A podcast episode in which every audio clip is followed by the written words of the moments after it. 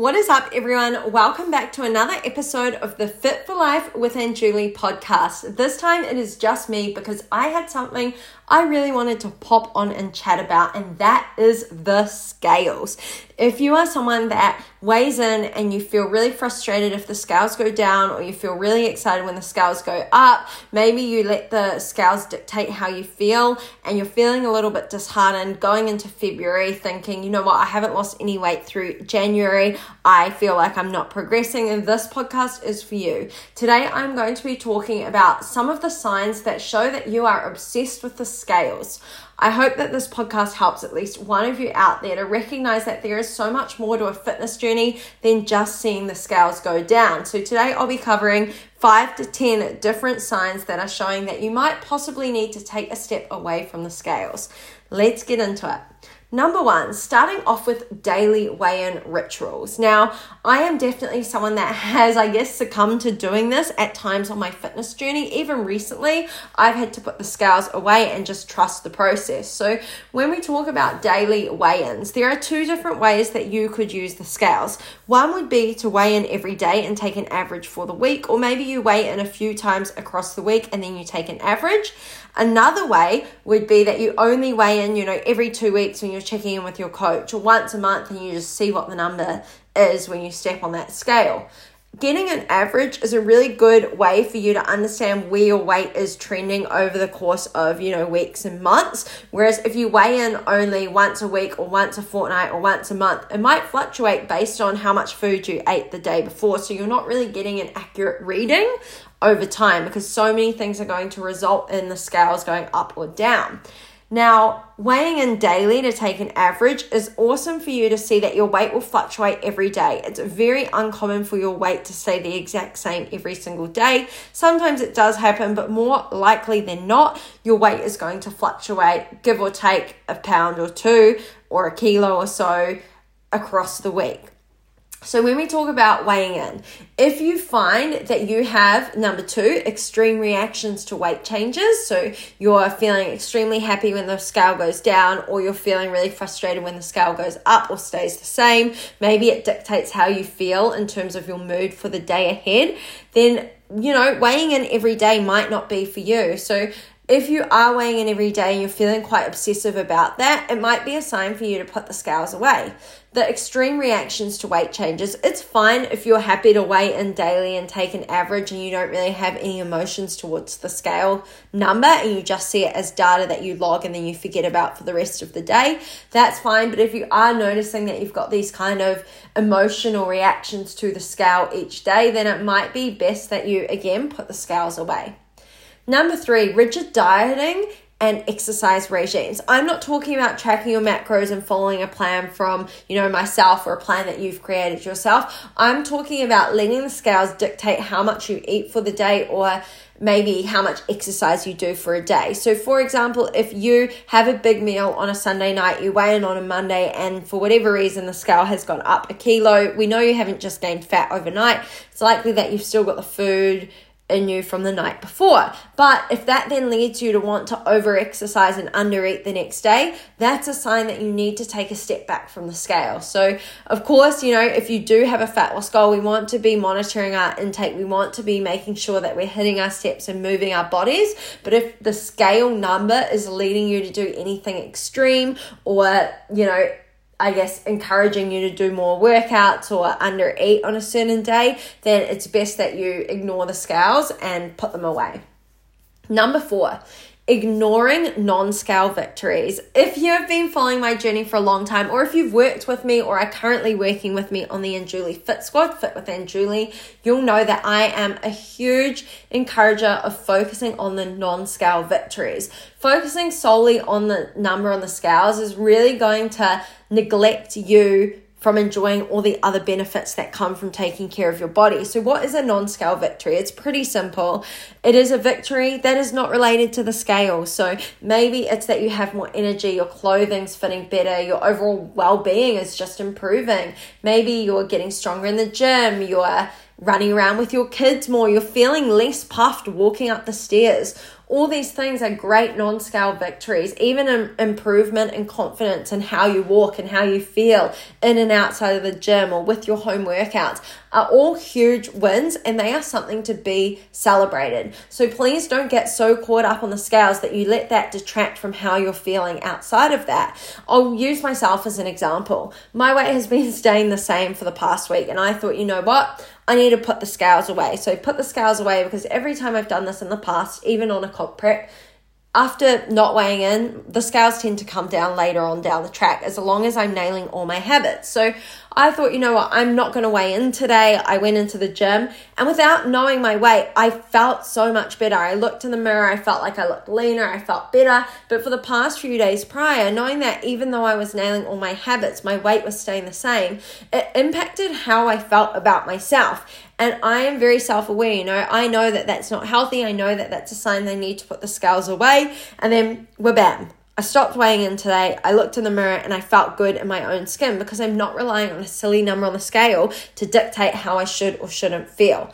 If you nail all your habits and you do the work each day consistently, the results will come and the scales don't actually matter. So I really want you to pay attention to those non-scale victories. One for me would be, you know, hitting my steps even when I don't feel like it, and also sleeping better. I found that I've been sleeping through the night recently without waking up, which is great. Also, Mr. Bronco, our puppy, is sleeping until 5 most days. So I'm actually able to sleep in till past 4:30, which is nice. Number 5, this kind of ties into what I just explained about myself, defining self-worth by your weight. You are so much more than a number on a scale. So if you are letting a number on the scale going up tell you that you're not good enough, this is a surefire sign that you need to put the scales away. And I felt like that was happening to me. And first of all, I thought maybe I shouldn't talk about this, because maybe it makes me not a good coach. No, I'm only human, and I do want to open up about how I feel on my journey, because I started my social media to share my journey, and that's why I wanted to come out with this podcast here in New Zealand on a Friday before the weekend rolls in, for those of you that need it. I felt like the scales were defining my worth. And if I was to, you know, go back to my 18-year-old self and look at where I am right now in this very point, regardless of a number on the scale, I would be so proud of myself. And not because of a number on the scale, but because I never gave up on myself on my fitness journey. I've been on my journey for over 10 years now. I'm stronger. I feel good. I nourish my body. Yeah, I have a really good relationship with food where I don't overeat. I feel like I'm in such a good place, and the younger me would be really proud of myself. So if you are just starting your fitness journey, or if you've been on your fitness journey for a long time, please know that no one actually cares what the number on the scale is but you, and eventually I don't want you to, you know, worry about that number on the scales too. In the ideal world, my goal is actually to be heavier but look leaner as I progress, because I don't want to be the same weight every time I end a shred. Ideally, I want to be heavier but look better, because it means that I've built muscle, and muscle is more dense than fat. So if I have more weight but I have more muscle, I'm going to look better than if I had more fat and less muscle at the same weight. I hope that makes sense. Body composition comes down to how much muscle mass you have and how much fat mass you have. Hopefully that's clear. Okay. Moving on to the next one, ignoring all your other health metrics. So sometimes people get so fixated on getting to a certain number on the scales that they're actually forgetting about everything else as to why they started their journey. For example, someone starts a fitness journey because they want to sleep better, they want to have more energy, they want to feel good in their clothes, they want to have a better relationship with food. Yes, maybe they wanted to lose fat, but once they get to a certain point and then they start to keep pushing into a deficit and keep trying to increase their steps and workouts and things like that, they'll notice that they're more hangry, they don't sleep as well. I know at my leanest, I woke up in the night like chewing on an earplug. I've talked about that before. That was my worst comp prep ever, my New Zealand prep in 2019. I was absolutely miserable all the time. I was so hungry. I lost my cycle. All these health metrics were telling me that I needed to get out of a deficit and I needed to gain some fat back. And after that competition, boy, oh boy, did I do that. So, when people get so caught up focusing on the scales, they actually forget about why they started their fitness journey. So please don't let a number determine you know, as to whether or not you should keep pushing into a deficit. If you are losing your cycle, you're hungry all the time, you're struggling to adhere to a calorie deficit, you have no energy, you're finding that you're reaching for extra snacks here and there and you're rebelling against the calorie deficit, then it's time to get out of a deficit and focus on overall well-being and health. There is no rush to reach a certain body shape. Of course, if you have a physique competition, it's very different. Or if you have a special event like a wedding that you really want to look a certain way for, that's a different story. But for the general population that really just want to feel good in their own skin, there's no rush to get to that point. So please make sure that you don't neglect your other health metrics. Losing your cycle is a big sign that your hormones aren't happy and something needs to change. Number 7, comparison with others. I've always said that comparison is the thief of all joy, and I truly believe this. If you are comparing your weight and progress to other people, whether it's friends, family, myself, other coaches, influencers on social media, this can sometimes fuel a feeling of inadequacy, and it can end up perpetuating an unhealthy competition rather than focusing on your individual health goals and progress. So what I mean by this is, if you are, on the squad or you're on Instagram and you're not working with me and you see someone else's, lost 10 kilos and they're celebrating this big milestone, but you might only have, 2 kilos to lose and your goal is to actually work on body recomposition and building muscle. There's no point comparing your journey to theirs because you have different goals. It's like comparing your journey to someone that's on a comp prep, 3 weeks out from a show and they've been dieting for 16 weeks already and you've just started your journey. It's not going to make you feel good if you're looking at them and expecting to have the results that they have when you're just not at the same level as them. So I think it's really important that you are aware of the thoughts you are, saying to yourself in your head. And if you're looking at other people on social media, you recognize that you don't actually know what they've gone through to get to where they are. So they could be dieting for 20 weeks for a competition. They could be really struggling with, eating disordered behaviors. They could be struggling with an energy level, sleep, their relationship with food, themselves, self-confidence, all these different things. The number one thing you can focus on is yourself, your actions, and then your progress from there. It is always you versus you. Even when I'm competing, I am not looking at what anyone else is doing. I wouldn't know who is stepping on that stage with me come show day because I'm so focused on my habits and what I can do to become my best version of me. And that's all you can do on your fitness journey. Yes, it's fine to look at other people as inspiration of what's possible when you work hard and you put in the time and investment into yourself long term. But otherwise, the best thing you can do is just focus on you and your goals. Now, number 8, you are taking extreme measures to manipulate your weight. Things like excessive fasting, dehydration, using diuretics or laxatives to try and manipulate your weight short term is a sign that, one, maybe you need to speak to a professional about how you're feeling about yourself and your relationship to food and weight and exercise and things like that. But also it can be really dangerous and harmful to your physical and mental health. So if you are finding that, you weigh in on a day and your weight's up, so then you want to cut your calories or not eat for a prolonged period of time, that is a really big sign that maybe it's time for you to reach out for help and to definitely take the batteries out of the scale and just put them away because it's not helping you. If anything, it's doing more harm than good. Number 9, avoidance of social situations. So this one I'm going to talk about a little bit more because I know that a lot of people really struggle when it comes to achieving their health and fitness goals in social occasions. For example, the girls invite you out on a Saturday night to go out for dinner and drinks. I don't want you to feel like because you've got health and fitness goals, you can't go out with the girls and enjoy a night out because you totally can. Now, what you do on the night out is going to vary based on your goals. Someone that is on 2,500 calories in a build muscle phase is going to find it very easy to go out on a Saturday night and enjoy some food and some drinks and still stay on track with their calorie goal for the week. Someone that is on, say, 1,400, 1,500 calories per day that has a fat loss goal with a very specific time frame is not going to be able to enjoy that night like someone with the higher calories would. Now, it is up to you to decide what is most important to you. If you have something in a very short time frame, such as some of my women are working on pageants coming up in 10 weeks' time, some want to go on to compete, maybe some have a photo shoot in 12 weeks' time, what you do now actually matters. So it is important that if you are going out with the girls, you set some boundaries with yourself. When you go out for dinner, are you having an entree, main, dessert? Are you just having a dinner? Are you going to have a glass of wine? Are you going to have, vodka with some sugar-free Sprite Zero, whatever it is? It is important that you set boundaries and you stick to what you said you do. If, for example, I was on comp prep, there is no chance I'd be drinking any alcohol.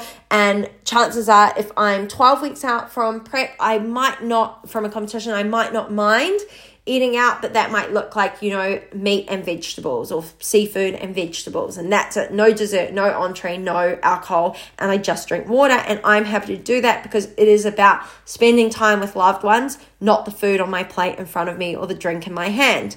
Also, my friends and family are very supportive of my goals, and they know that competing to me is important, and when I do it, I am 100% all in.